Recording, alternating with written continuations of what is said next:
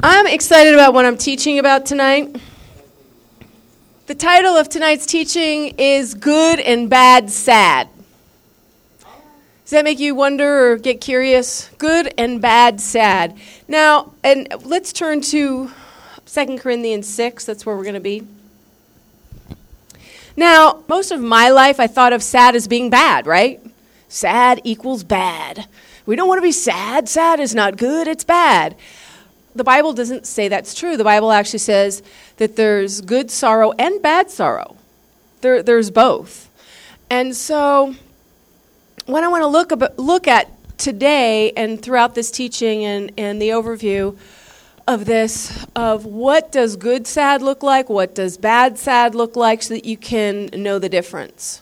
And not just that, I also want to talk about because we're, you know, generally speaking about some negative feelings. Sadness is going to be a big theme. But also, I want to talk about the difference between hurt and harm.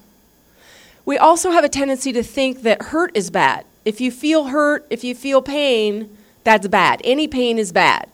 And the Bible doesn't say that either.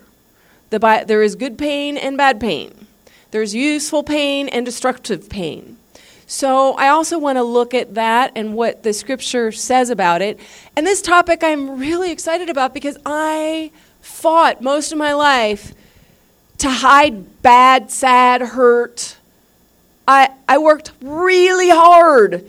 You know, I was, I was even raised in a church that everything was about be positive. If you're a Christian, it's all positive. Positive thinking. You know, like like I, I listened to success seminars when I was young, and they, they just, I, I was just like, that the key to life is just thinking positively. And I don't think that anymore. I think the key to life is thinking reality. And sometimes that's good. Sometimes reality's good. Sometimes reality's bad. Sometimes reality makes you sad. Sometimes reality makes you happy. I think the key to life is living in reality not whether it's sad or happy or, or whatever. And I think ultimately, well, we'll, we'll take a look here. I'll, I'll give you an example, actually, uh, that's kind of funny. You might have heard this joke before, where um, there's, you know, a, a thief and a surgeon do essentially the same thing. They take a knife, cut you open, take all your money. One is could kill you. One, you can die and the other one can save your life. Surgeons often cutting you open and taking all your money, you are alive because of that. So both hurt, both are not comfortable or fun, but one saves your life, one can kill your life, or definitely cause you a lot of harm. We tend, if we, if we live in this thing of everything is about driving us to feel good, think about that.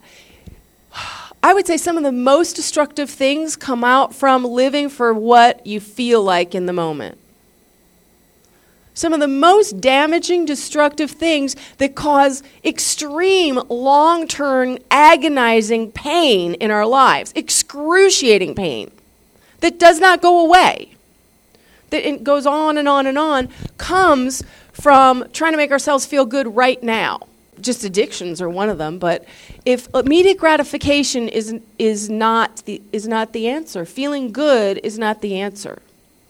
So we want to be in a place that when we're looking at things, we're looking at our lives. We had talked a couple weeks ago about God's perspective being big picture. Where we're looking at what is the long range benefit or value or what's the profit or you know what's the profit, what's the benefit, what's the value in a big picture situation. I'm also going to say that you must, it is not optional, you must endure discomfort, hurt, pain, sadness to get to good stuff. You cannot skip over it. There's pain in life. There's, there is no getting out of that. You do not, nobody gets to escape from the pain. You get to choose which pain. You get to choose pain that keeps you stuck in enduring forever and ever and ever in the excruciating stuff that doesn't go away, or we get to do the surgeon part where the pain is such that it causes us to actually long term happiness, peace, joy, and benefit. But there's no solution where eliminating pain You know, we think that, you know, when we do the immediate gratification thing, but it doesn't take us there. We have to be willing to be uncomfortable and not and not feel good in order to grow or to heal. You want any growth, any healing, it's not negotiable. We'll look at the opening here at, at 2 Corinthians 6. In verse 1, it says, As God's fellow workers, we urge you. Oh, God, I love this because I feel this way. I, I want to beg people sometimes. I, th- I, this is what I want to beg people for. It says, We urge you, we beg you not to receive God's grace in vain. Huh. I, I, I'm willing to beg for this. I am willing to beg, beg, beg. What would that mean to not receive God's grace in vain? Think about that. For one, what is the grace of God? It's His favor to all of us undeserved. It is Him overlooking the sin, shortcoming, all of that, and fighting for us. It's basic. Grace is God being in your corner and fighting for you. Healing and having your life change and having an amazing life is like right in front of you. It is not far away. In fact, it says that, well, gosh, I'm reading the next, I should read the verse that says that. Not to receive God's grace in vain, for he says, In the time of my favor I heard you, in the day of salvation I helped you. I tell you, now is the time of God's favor. Now is the day of salvation. You do not have to wait. It is, oh, I see this so much for people. When I, when I see, you know, and I think God thinks this way. I think with the prophecy today, how God works in the prophecy, even, I think what we heard is so true that God's heart breaks at places He wants to be in our lives where it's salvation means wholeness. That's essentially what salvation means is becoming whole. The time of salvation is now. It's right in front of us. Whatever part is not whole in your life, God's invitation, God is right in front of you going, it's right here. You can have it now. You do not have to wait for this. You do not have to live in agony. You do not have to continue your suffering. Whatever place that we are not letting God in, there's hurt and suffering and misery. There's destruction. There's harm. And I think about this. I feel like God gives me pictures and visions of what's possible for people, of what He sees as possible. And I know I don't see nearly the picture. Now I, we see through a glass darkly. So I, I figure if I'm seeing this amazing vision of what's possible for people, I'm going, wow, God, what must you be seeing here? Because I know I, my eyes are so limited. And I can taste it. I'm just like, oh, there's people that I'm just like, oh, I could see with their lives. It's right in front of them. God's inviting to them to something. God's fighting for them. I see God fighting for them and just going, gosh, if you just said yes, if you just took God's invitation, you'd have it all. It would be grand. really, it would grand is a good word for that actually. So, why is it when so much is in front of you as far as what God's inviting you to do, why aren't people taking the step? What is it that's keeping people from going, okay, God, I'll step into that. I'll step into your grace. I will say yes to your invitation. And as we look at the way that this rolls out, I'm going to say that primarily, anytime there is change, it's going to be uncomfortable, it's not going to feel good there will be pain. But it's good pain, not bad pain. But there's no escaping the pain. I told you, you just like you pay now or you pay later. You think about any change in healing, anything, no matter what it is, it's going to be uncomfortable. There are things that you will have to give up that have made you happy and made you feel good, and there's loss in that. That's not going to be fun. There's stuff you got to let go. Like, God can't give us stuff because sometimes we're so holding on to what we got that there's no room to receive something. So sometimes it's a matter of going, oh, okay, I got to get let go on what I've gotten by on, what, you know, whatever it is, whatever coping thing it is, the feel good thing that's not working in our lives, to have our hands open so we can receive what God has. It's not a comfortable, it's not a comfortable process. It's not going to be sweetness and light all the way through. So I think what happens is people have an idea. For one, I think that there's an expectation that anything doesn't feel good isn't good for you. That can't be good, doesn't feel good. That's a lie. It's a lie of the devil. What is it? No pain, no gain? There's a lot of truth in that. You know, as far as growth and healing goes, it's not just for working out that that applies. It's not just for exercise or diet or, you know, whatever those things that we accept. I mean, those things we accept that there's got to be some sort of sacrifice to get someplace and it won't be fun or comfortable to get somewhere. But somehow when it comes to, you know, healing growth things, we we postpone that. Delaying gratification doesn't feel good. A lot of us are living in, in an instant gratification mode. It's very destructive. You will not get the things you really love in life that make you happy and fulfilled if everything that you're driven by is what do I need to make me feel good in this moment. It's it's weird because you're not even really happy in it maybe for a moment, but then you know what I'm saying? Like any of these things whether you're stuck in it like for me it was sex addiction. You know for other people it's whatever. It could be detachment. It could be detachment is one. That's not an addiction but you know shutting down yourself emotionally and not feeling there's some kind of comfort in that immediately but i'm telling you that is not a that's not a blessed way to live you're missing out on so much this is not happiness happening you know this is not a great life that you feel good about so all these things as far as the coping stuff that makes us feel good for this moment, and that's all that it does, that can't be what we're living for. Comfort can't be the goal, it's toxic. Comfort is toxic. To just like live for comfort, live for feel good. It's what you have to look at what is the long range value of our actions. And everyone has to learn how to delay gratification. If you don't have that skill, your life will be crap. I mean, it really will you have to learn to delay what feels good now for everybody's got to have that you know inside. If you don't have that it's super destructive. You can't have a good relationship that way. You got to feel good every moment. I mean that's how i used to live. I was with guys and they didn't do what i liked and all of a sudden i'm looking around another guy. That how are you going to have a good relationship being like that? It was not possible. I was insane. I thought that i could have a good relationship. It was just looking for the magical person that would make me happy 24 7 I'm not living in reality back then at all. And it sucked and it felt crappy because I was wanting something to happen that didn't exist. I wanted the world to work differently.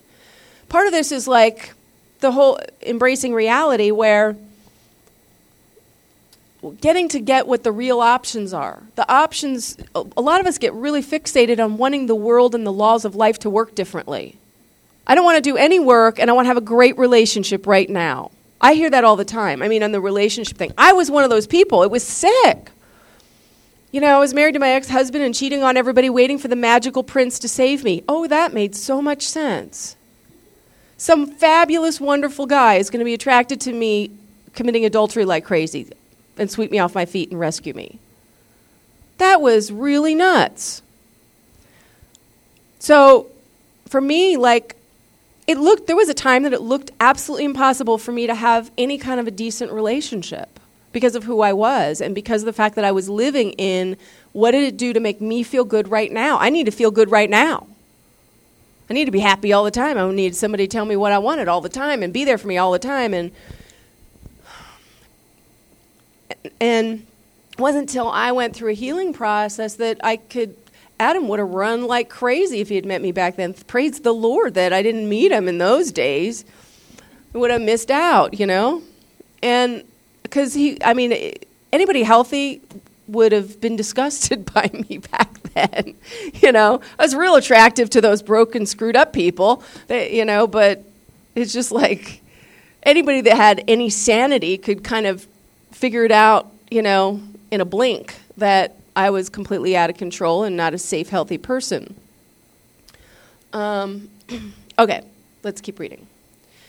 In verse 3, um, it can, c- continues uh, We put no stumbling block in anyone's path, so that our ministry will not be discredited. Rather, as servants of God, we commend ourselves in every way in great endurance in troubles, in hardships and distresses, in beatings, imprisonments, and riots, and hard work, and sleepless nights, and hunger, in purity, understanding, patience, kindness, in the Holy Spirit, and in sincere love, in truthful speech, and in the power of God, with weapons of righteousness in the right hand and in the left, through glory and dishonor, bad report and good report, genuine and yet regarded as impostors, known yet regarded as unknown, dying and yet we live on, beaten and yet we're not killed, sorrowful, yet we're always rejoicing, poor yet making many rich, having nothing and yet possessing everything. So Paul's talking about to the church at Corinth. A lot of this was he was getting criticized as far as his ministry goes, and, and he's saying that his life tells the story that it stands up. That you can examine his life, that in difficult times and good times, he still stood for God in a way that you could look at it and and he sought God out in difficult times. So there was a witness, there was a testimony of his life that no matter what, he was not we cannot we cannot have conditions control our lives. You cannot be happy if you are completely circumstance controlled. Do you know what I mean? Like, where your happiness, your joy, your peace is completely dependent upon what are the, the, what are the circumstances outside of your control.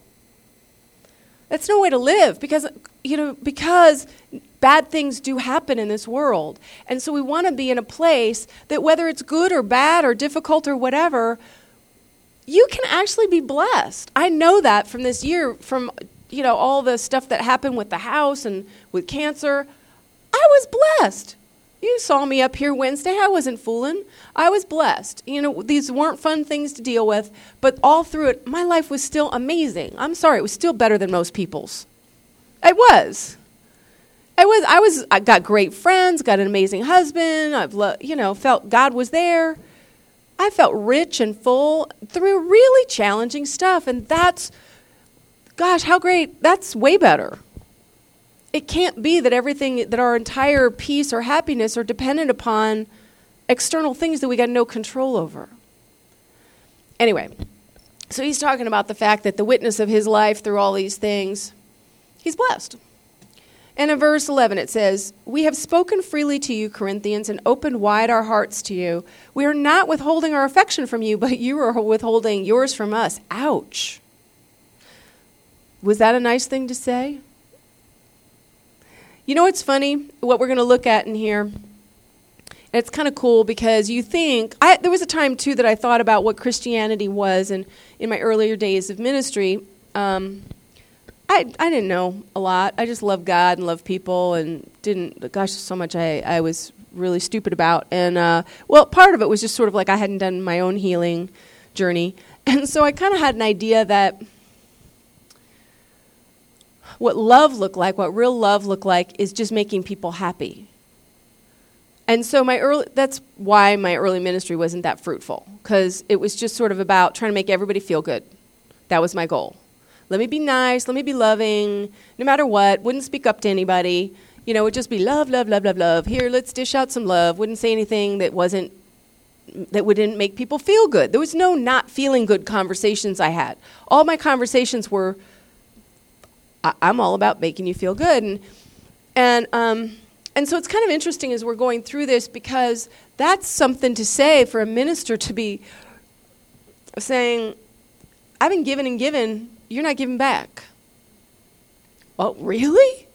Wow, isn't it like, where do you get off, buddy? You know, it's just sort of like, it's, but why would you do that? If you think about it, like, you're not really serving people unless you're helping them to come along and learn to give too. You cannot be a healthy person with, when you're just receiving and not giving. You ha- we talked about it last week. It's got to be receive, retain, release. You've got to receive and you've got to release both. You've got you got to you can't just oh I'll give, give, give and not receive. That's toxic.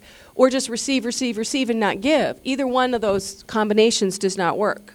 So he's so it's cool actually. This is loving for him saying you're not you know being there for me the way that I've been there for you or or giving something back. Anyway, because there's a lot of, um, you'll see in verse 13, it says, As a fair exchange, I speak as to my children, which is, that's a loving thing. Open wide your hearts also. He's saying, I've given my heart and my love to you you can open your heart to me too. And then it says in verse 14, it says, do not be yoked together with unbelievers. For what do righteousness and wickedness have in common, or what does fellowship, or what fellowship can light have with darkness? What harmony is there between Christ and Belial? What does a believer have in common with an unbeliever? What agreement is there between the temple of God and idols? For we are the temple of God, of the living God, as God said, I will live with them and walk among them, and I will be their God, and they will be my people.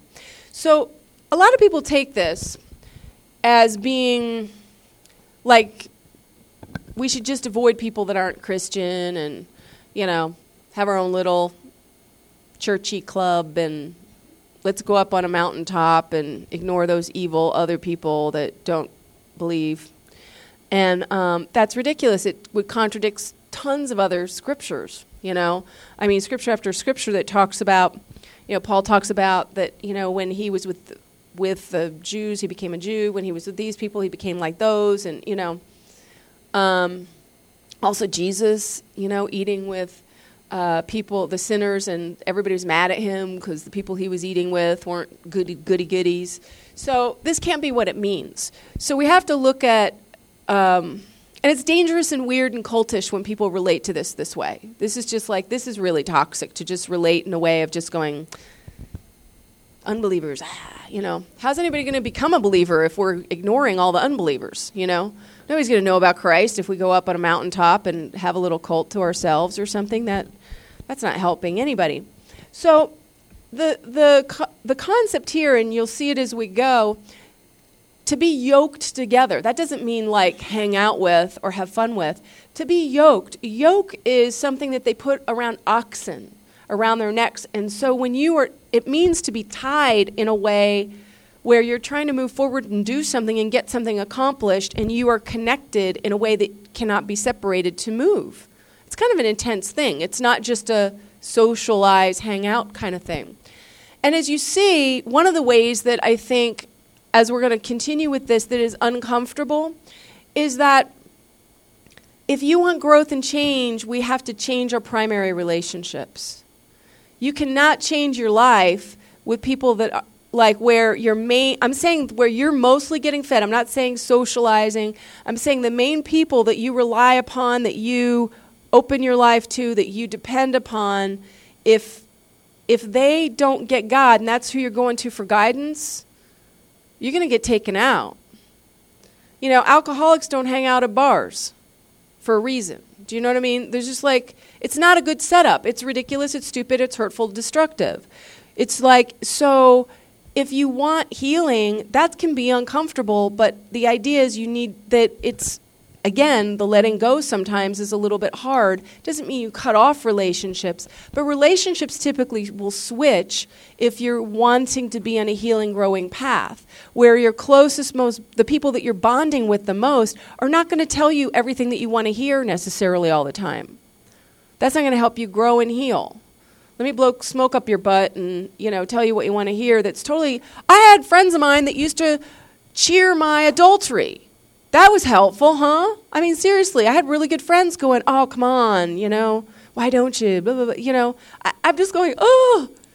You know, if I'm letting that be my primary source of, of healing, it didn't, uh, clearly it didn't work very well. It was just like, you want to be where the relationships, if you want to really make change in your life, your relationships, your primary relationships, and the people that you keep in your inner circle are going to need to change to people that actually know how to support that and are committed to growing and healing.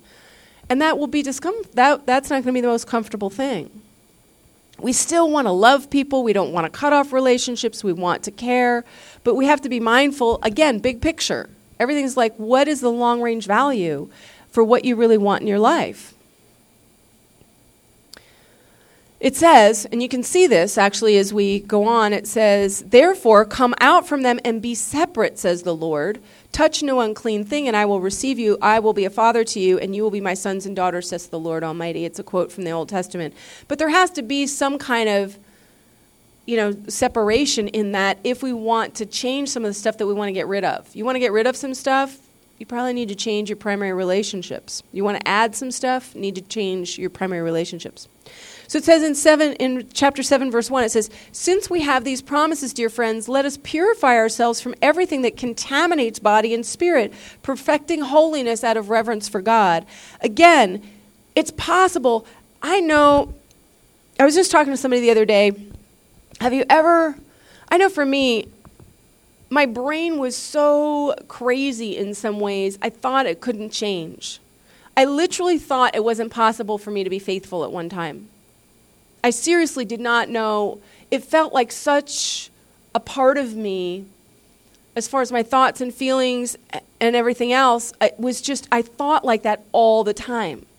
I was married to my first husband and constantly thinking about having sex with everybody else I saw. That's kind of gross and sickening, wouldn't you say?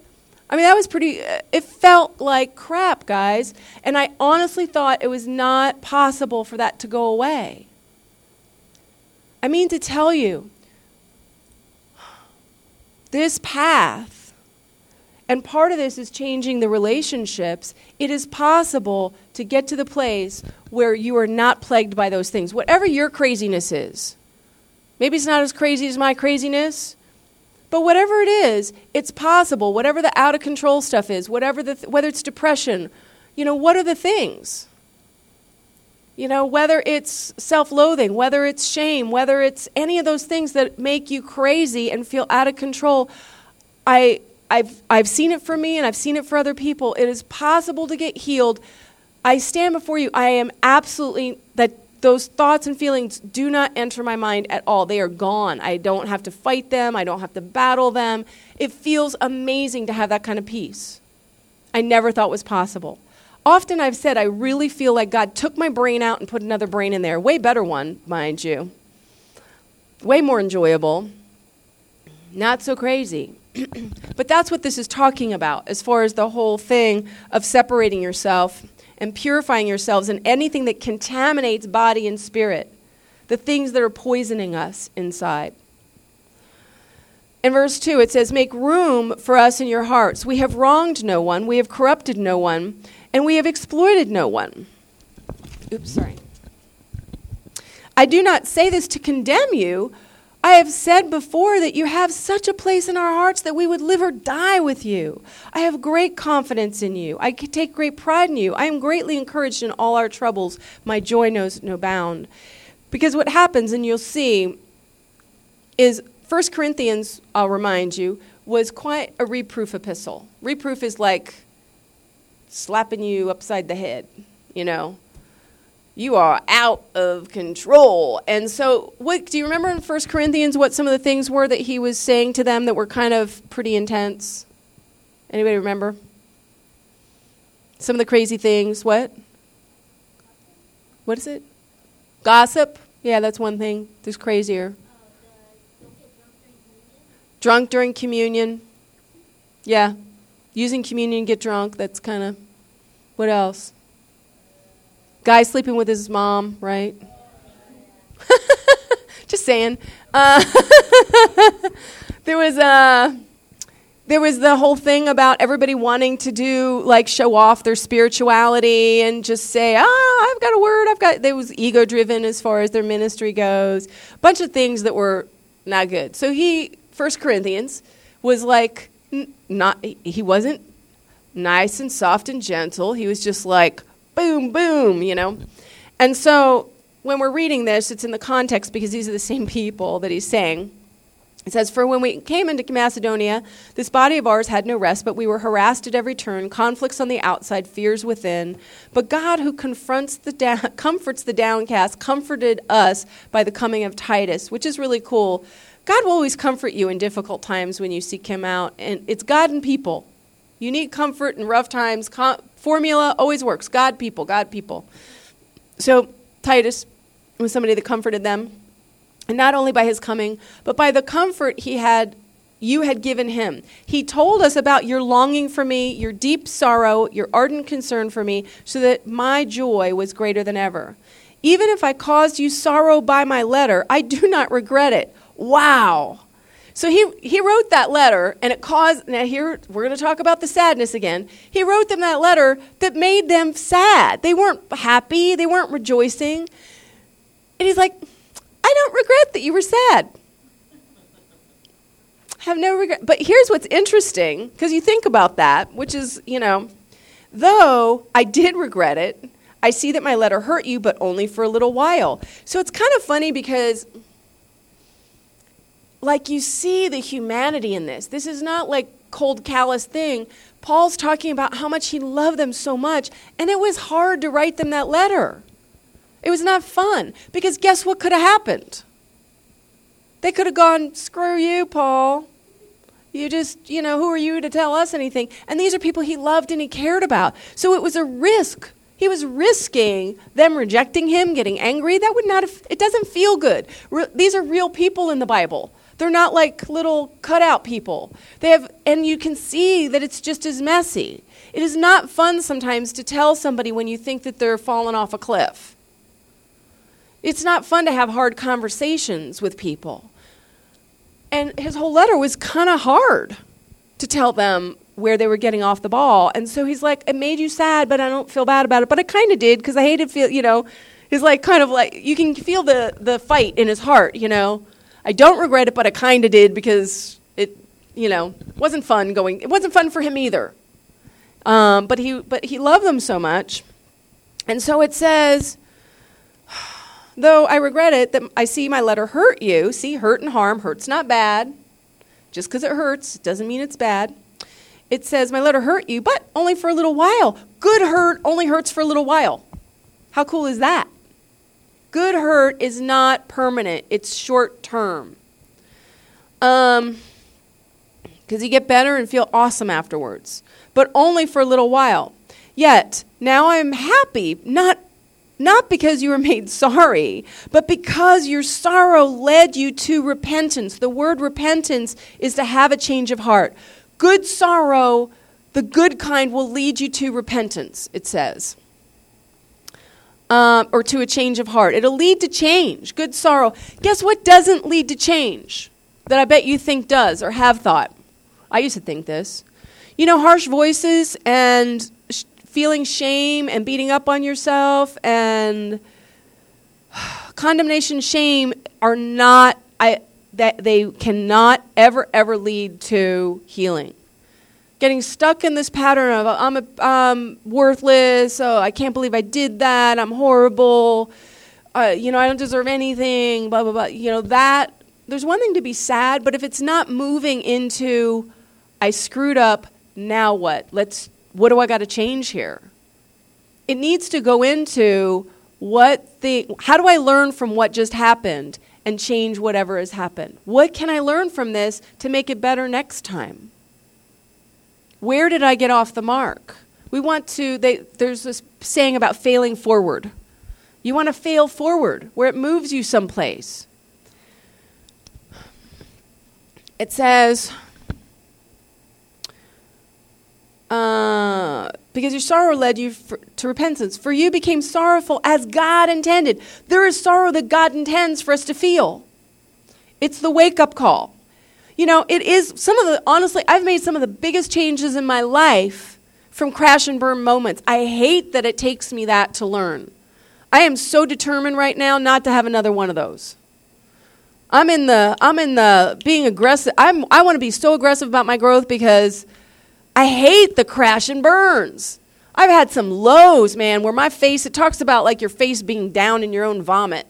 I've had a lot of those where it felt like I was just so bottom. Sometimes it's faces down and crap, crap, vomit, whatever. It's bad. I've had a bunch of those moments, and those have been horrible, horrible, painful. But that pain is the stuff that said, I got to change we change when we get that it hurts us too much not to change. That's, you know, you get, I don't want to learn that way anymore though. I don't want to wait till my face is in the vomit to learn my to learn and make changes. I want to be going after that stuff. I'm like I hate it. And but that's the thing is if is if that if you have a wake up moment that moves you someplace, that's if you let it move you, it's good. It says, you became sorrowful as God intended. So we're not harmed. See, hurt and harm, hurt and harm. You can feel like crap and it doesn't harm you. There's productive feeling like crap. Grieving is not harmful. Grieving does not, a lot of healing, for healing to take place, and we're going to talk about, uh, maybe I'll read this next verse and then I'll talk about that. It says in verse 10 godly sorrow, there's godly sorrow, sorrow that comes from God, brings repentance. Repentance, a change of heart that leads to wholeness. That's good sorrow. It should help you to want to change your heart and leads to wholeness and leaves no regret. But worldly sorrow brings death. So we have two kinds of sorrow. One is godly, one is worldly, and the worldly brings death. I want to look at a couple of examples of that. Depression depression comes from not grieving sad things. You know what depression looks like? It's like you feel sad, blue, don't know why, usually just feels like you have no power, you can't get up, you can't get anything done. You just feel low, blue, don't even know what the cause is and it just goes on and on and on and on. You know, and Cloud and Townsend say depression comes, which I believe is true, from not grieving. Depression comes from shoving bad stuff down and acting like it's not a big deal and it's just packed in there. Just shoved down, ignore, ignore, ignore, ignore. Pretend nothing's everything's fine when it's not fine. And over a while, you got depression. Grieving, what grieving is, is godly sorrow. Grieving, and the Bible talks about grieving and the value of grieving, that there's a time to weep, there's a time to mourn. When you let grieving is a matter of connecting with real loss in your life, taking time to just go, I really did care, I lost something that mattered to me, and letting yourself just give over to the feelings and, and not being alone in it. Grieving is not meant to be done by yourself.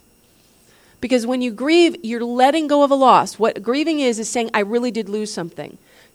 Shoving it down is saying, I'm fine. I didn't lose anything. It didn't really cause me any harm or damage. I'm fine. I did that. I was sexually abused when I was a girl and just acted like I'm fine. I was proud of it. I am fine. Didn't affect me one bit and just ignored it not having any idea that it was showing up in me having all these destructive relationships because I never looked at how destructive that sexual abuse was when I was a kid. I just acted like it was no big deal. I'm fine, I'm a tank. I was proud of it. I'm so tough, I can take it. Didn't get to me.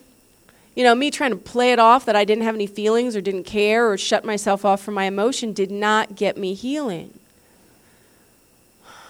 And I was not able to have healthy relationships because I couldn't see what healthy and not healthy was until I went back and looked at what had happened to me and allowed myself to grieve and get that I really did lose something. And it was horrible what happened to me. It was horrible. It was destructive. It shouldn't have happened. I was a little girl. It was wrong. And just to be able to grieve and sob. And when you do, you let go of something. You're giving, you, and it's a loss. You're going, I really lost something, to acknowledge it. And so it feels giving into crying and tears and sobbing. But you need to have something to put back in that's good. You need God and others to be there to give you love and grace and understanding and to grieve and cry with you, not tell you it's fine, you'll be fine. That's not grieving. That's don't keep those people away. You don't need to hear that. You need people to go, I needed people to say, Good God, that's horrible what happened to you. That's sick. It's twisted. That's horrible. You were a little girl. How could somebody do that to you? And people to just hold me and cry with me and give me love and for God to be there with me in it as well. It's God and people being there in the grieving, filling my tank. And that's that was a big part of my healing is allowing myself to actually be sad where I was ignoring it all my life. It's the letting go of the loss which makes you feel empty. You can't just let it go. You need to put good, holy, healthy stuff inside. You need the love of God and people and people grieving with you to fill that tank up. That's the difference between godly and worldly sorrow as far as sadness goes. But there's a few other ones too. There's, um, let's see, just to make sure that.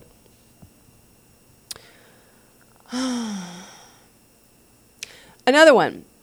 Um,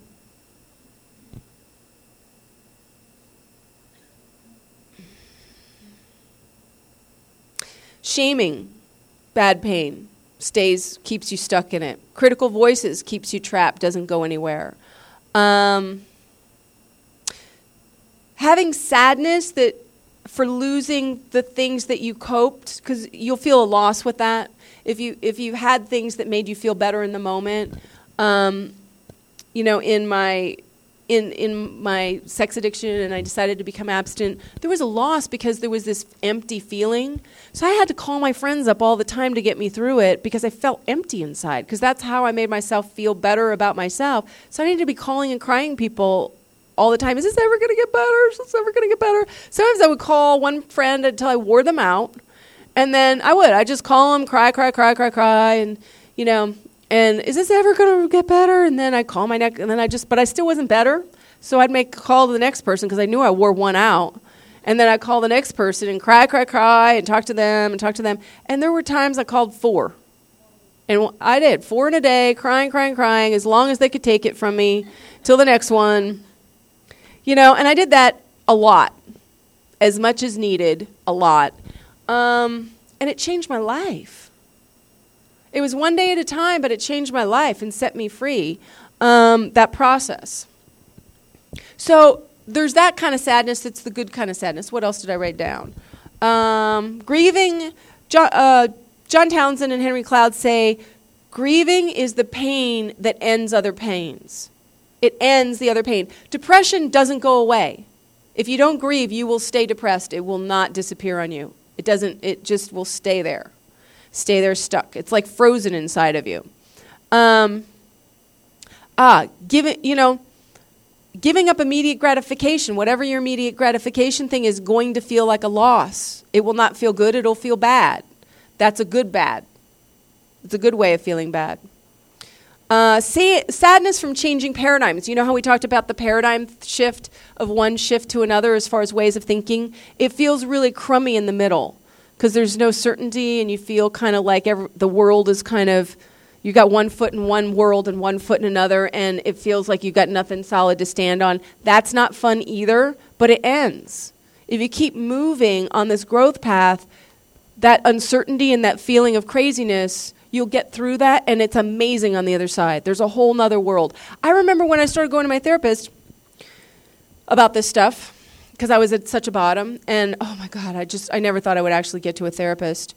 I was great at telling everybody else they should go, but it just was like, I had my, I, I was together. I, I could handle my, I could handle my stuff. And uh, so I had to be really bottom to actually go. It was, I felt humiliated to even go. I felt really weak and really like, wow. I just felt really bad uh, that I needed it and that I was that desperate. But I went, and she told me about how life w- worked in a different way, and I thought she was absolutely crazy. Her her rules for living were the opposite of mine, opposite of mine. It was just like her logic. And I left going, she's crazy. Like I argued with her about it all, um, and argued. I basically went and argued every week for a while, and um, and I thought, and I almost didn't go back after the first visit. Really, I was just like, she doesn't have a clue. And then I thought, only, the only thing that got me back there was looking and going, you know, what I'm doing is not working at all. And I don't have to actually believe what she's saying, but it wouldn't hurt to just go and see what she's got to say every week. And I'm going to see if I could persuade her over to my side. I did. I tried every week to try and t- give her the reasoning of how I was seeing things. Every week, it was just sort of like, and I just thought, well, I could go listen. And then it was just sort of like, oh, I'll try some things that she said to try, even though they sound stupid. I was just like, okay, I'll tr- not going to cost me anything to try it. And it's in that process of going from, it was the weirdest thing, but the more that I tried this whole new way of life out, it was working and I was feeling happier and better and all these things. But it felt really crazy in the middle. It felt like I didn't know where I was going. It really, I really had no idea it was going to go anywhere. It was more like, what else have I got to lose? Where I'm going, I know where that goes. I know where that's heading. Been down that road for a long, long time. You know, I was one of those, you know, they say the definition of insanity, doing the same thing, expecting a different result. That was me. Doing the same thing, but somehow magically it was all going to be different someday. Uh, my husband was going to change, and we were all going to have, and we were going to have a great marriage, and he wasn't going to be a crazy alcoholic, abusive person, and um, and my life would be better. Just needed to figure out. I, I went to her to find out how to change him and make my life better. That's what I wanted her to show me how to do. Just you just need to explain to me how to make him change, and my life will be better. And yeah. Um. So moving from one paradigm, one world way, one rule set of rules that you're living by into another, the middle ground is is uncomfortable uh, and not not it's not going to feel good. Um, pain that comes from leaving bad things is good pain. Uh, pain from changing paradigms from a, one that doesn't work to one that works. The pain that you go in the middle is good pain. Giving up immediate gratification is a pain that's good. Uh, the grieving is a pain that ends other pains. So those are some really good pains. Bad pains are depression, shame, critical voices. Those are bad pains. Those are not getting you anywhere. Um, let's just uh, a couple more verses to wrap this up. So we got godly sorrow, worldly sorrow. You get the everybody clear on the differences? What the the big picture is the answer really. Because it says in verse 11, "See what godly sorrow has produced in you." If it's good sorrow, it should have some kind of good fruit and good result. If you've got some kind of pain and there's not some fabulous ending in it, it's not it's not good fruit. So it's really what does it produce? What's the fruit? What's the benefit? What it's produced, what earnestness, what eagerness to clear yourselves, what indignation, what alarm. It's kind of cool. Like it should produce an eagerness to clear yourselves, the indignation, the alarm. You know what? When we're dead inside, we don't see when there's problems. We should be alarmed at times. Uh, being alarmed means our feelings. I was so calloused, horrible things would happen, and I'd be like, no big deal. And I was proud of that. You know, feeling calloused is not good. If we have no feelings, that we can't feel pain when something's bad, and I had conditioned myself because of my history to not be able to feel bad things. That's how I got through. That's how I coped. I don't feel anything bad. I'm fine. I'm a, tr- I'm a tank. I don't feel p- physically, I even have a problem feeling physical pain still today because of my abuse. It's really crazy. I broke three ribs and went snowboarding, uh, you know, th- that day with three broken ribs.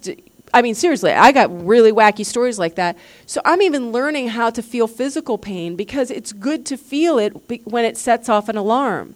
If we couldn't have feelings in our hand, I always think of this example of how destructive this is. You think, oh, well, I don't feel pain. So if I put my hand in a fire and didn't feel it, is that good or bad? You know, if I don't know my hand's in a fire, but I, I feel nothing, I will have no hand left. So, yeah, I'm not feeling the pain but I will lose my hand. And that's basically the idea that we want to be, we should be able in our healing process to be alarmed by bad things. That's a part of, you need to gain the feelings back in some ways. If there are places that you've calloused yourself or taught yourself not to feel, it's not good. It's not healthy. It's not, long range, it'll just keep you miserable and stuck. It's a quick fix. You know, it helps get you through a little bit, but it, there's no real happiness in it. I feel like I've come alive emotionally. I used to be dead. I used to not be able to cry, but I also used to not really be able to care. You know, or love. You know, I feel alive emotionally and I love that. You know, I love that. I've just like it's just like that scripture about God will take your heart of stone and make it a heart of flesh. It says in um, oops, where we are. Uh, what alarm, what longing, what concern, what readiness to see justice done. You, at every point, you've proved yourself to be innocent in this matter. So they basically re- responded to the letter that he had written saying where they were off the ball, and they responded in this really wonderful way that they were alarmed. It caused them to go, oh, to really get it and see it and be willing to see the dark stuff. And they were alarmed by it. And then it says, that's a good way to respond. I remember my last crash and burn. My this friend of mine called me up, and I was telling her my side of the story, I was really envious of this person and my heart was really dark. And she says, You are so out of touch with reality. God, are you so. She was just like, You have no clue. You have no you have no self-awareness whatsoever. I was just like it was she was just I was like, wow. But it got my attention, you know? It's good if it gets your attention. I do not regret that at all. It felt terrible hearing she was just lashing into me. Felt terrible hearing those words, but it was great. It changed my life. Um,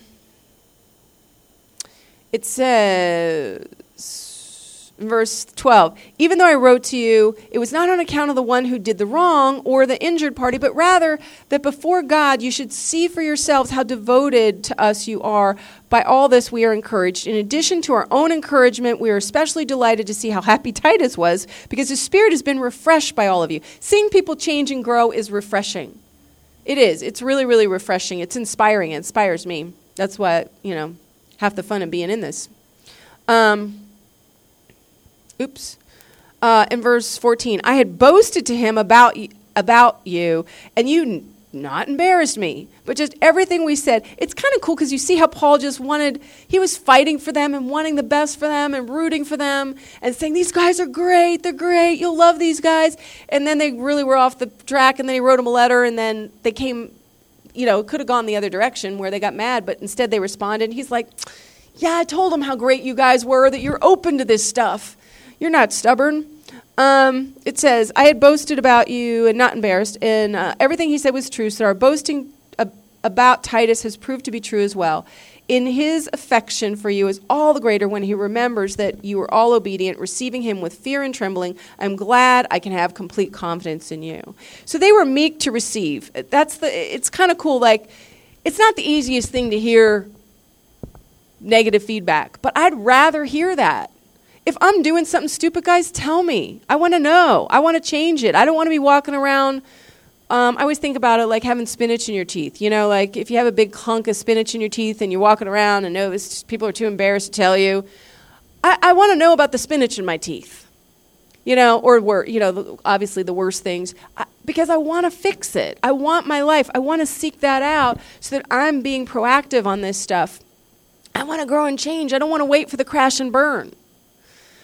You know, I can, I'd rather embrace the good sorrow. I'd rather grieve. Now, honestly, I get excited about grieving.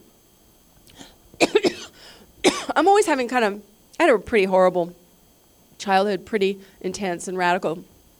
And I'll have like flashbacks of things that I'd forgotten. and I'll tell my friends. And I really, it blesses me because I just, I'll share it and then they give me love and they tell me, oh, that's horrible and I feel cared about. And I'm like, now I'm like, let's go for the grieving. Feels great.